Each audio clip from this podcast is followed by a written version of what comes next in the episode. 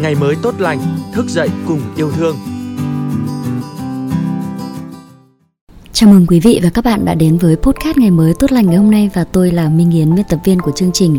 Thưa quý vị và các bạn như thường lệ thì trong số podcast ngày mới tốt lành cuối tuần chúng ta sẽ đến với một câu chuyện làng được đăng tải trên báo điện tử Dân Việt và trong câu chuyện là ngày hôm nay thì tôi nghĩ rằng rất nhiều quý vị khán thính giả sẽ được gặp lại tuổi thơ của mình với một bát canh ngày hè à, rất đặc trưng của nhiều vùng miền trên cả nước, đó là canh rau tập tàng. Mời quý vị và các bạn đến với câu chuyện làng canh rau tập tàng, món ăn gợi nhớ tuổi thơ làng cũ của tác giả Dương Lê Diệu Hiền. Tôi đã trải qua một khoảng thời gian tuổi thơ nhiều khó khăn với biết bao mùa giáp hạt thiếu đói, Suốt khoảng đời niên thiếu, ký ức về món canh rau tập tàng giản đơn nhưng vô cùng ngon ngọt mà mẹ thường nấu luôn khắc sâu trong tâm trí của tôi. Không cần cao sang cầu kỳ, chỉ là món canh dân dã nơi đồng quê, nhưng ai đã thưởng thức một lần sẽ khắc ghi mãi hương vị thơm ngọt, thanh mát của nó. Để rồi giờ đây, trải qua bao thăng trầm biến đổi, hương vị của bát canh năm nào vẫn là một thứ hoài niệm đáng trân trọng về một khoảng đời gian khó mà ấm áp tình thương ở ngôi làng cũ. Những buổi sớm mai mùa hè, mẹ tôi thường ra vườn và loáng một tí đã có rổ rau tươi non đủ các loại. Mẹ bảo rau cũng mọc tùy theo mùa nhưng chung quy lại vẫn là rau rèn đỏ, mã đề, sam, lá lốt, muống, bổ ngót, đủ các sắc màu theo từng mùa. Để có được món canh rau tập tàng thì trong nồi canh ít nhất phải có từ 3 đến 4 loại rau trở nên, cũng có khi kết hợp thêm vài lá bầu, lá mướp non vỏ nát, rau má, bồ ngót hoặc mấy bông thiên lý, hoa bí. Càng có nhiều thứ rau nấu lẫn với nhau thì hương vị của canh càng ngon ngọt. Tất cả những thứ rau lộn xộn ấy được rửa sạch sẽ rồi mang nấu chung vào một nồi. Kết quả là có một món rau tập tàng ngon ngọt đến khó quên – Mặc dù khi nấu chỉ cần nêm nếm chút muối, bột ngọt, chút hành, tiêu cay cay nồng nồng hoặc sang hơn là vài con tôm khô giã mềm, vài con tép bạc, mấy con cua đồng giã lấy nước thì ngon tuyệt cú mèo. Canh rau tập tàng nghe có vẻ đơn thuần mộc mạc nhưng không phải ai nấu cũng ngon. Để nấu thành công một bát canh vừa miệng, khi nấu phải biết lựa các loại rau, tránh tập trung nhiều loại có hương vị quá nồng, đồng thời nêm nếm cho hài hòa, không có dầu mỡ. Khi nước sôi, chúng ta nhanh tay bỏ rau vào nồi để rau không bị vàng úa mà luôn giữ màu xanh non bắt mắt.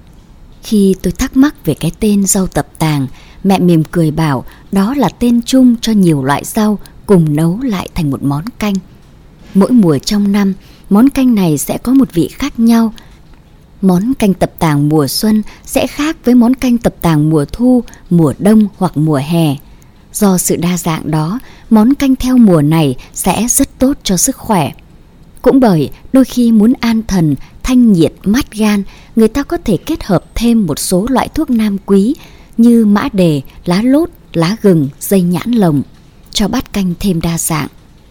Canh tập tàng cũng có thể trở thành canh giải rượu cho những ai lỡ quá chén say xưa hoặc làm mắt lòng những ai vừa ốm dậy, chán ăn. Chỉ đơn giản thế thôi, nhưng vào mùa nắng nóng, có được bát canh rau tập tàng mà húp trong bữa cơm là vị thuốc hạ nhiệt số một, khó có gì sánh bằng. Tôi thoáng nhớ những ngày còn đi học ở quê, khi trường nằm khá xa nhà nên mấy chị em tôi đi bộ về đến nhà là ướt đẫm mồ hôi vì mệt. Mẹ tôi biết các con đi học vất vả nên chuẩn bị sẵn một mâm cơm dân dã với cá phèn kho đường và canh rau tập tàng. Mùi thơm của cá kho, vị ngọt lành của bát canh rau tập tàng hòa quyện với hương thơm của cơm trắng được nấu bằng đám lá dừa khô đượm lửa từ thời ấy cho đến nay tôi vẫn chưa bao giờ quên được.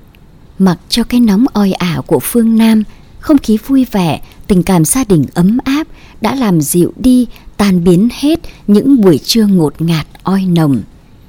Để rồi trải qua bao thăng trầm của đời, nhìn lại thấy mình đã ở bên kia dốc cuộc đời, tôi vẫn ngơ ngẩn nhớ những năm tháng sống ở làng cũ. Thì thoảng trong mơ tôi được quay trở về những ngày miền Tây oi nồng ấy, lại được thấy hình ảnh mẹ sáng sớm cầm rổ tre, đội nón lá, dạo quanh vườn và một lúc sau là có mớ rau tập tàng đủ loại lại mơ màng cảm nhận được mùi khói bếp lá dừa thơm từ ngoài cổng, làm bụng đói của mấy đứa con nít ham ăn không thể chịu được. Phải nhanh nhảu chạy ngay vào bếp, khẽ nhấc cái nồi gang to dày nấu cơm vừa chín tới thơm lừng, nhặt nhạnh mấy miếng cơm cháy vàng ươm dưới đáy nồi. Những ngày trưa hè nắng trang trang vừa đi học về đã ào ra giếng xối những gạo nước mắt lạnh dưới tán dừa. Ngồi vào bàn ăn với tô canh ngọt lừ nếm thêm miếng cá kho loáng thoáng nhìn ra cửa sổ đầy nắng ngoài hiên nhà. Mẹ tôi vẫn ngồi bên hiên nhà phe phẩy cái quạt nan bên cạnh chiếc máy cassette réo rắt giọng ca buồn thương của minh vương sầu bi của út bạch lan hòa vào tiếng xôn xao của hàng dừa hàng mận bên hiên nhà. Bất chợt giật tỉnh, thấy khóe mắt mình cay xẻ giữa trời khí man mát của mùa hè ở sài gòn.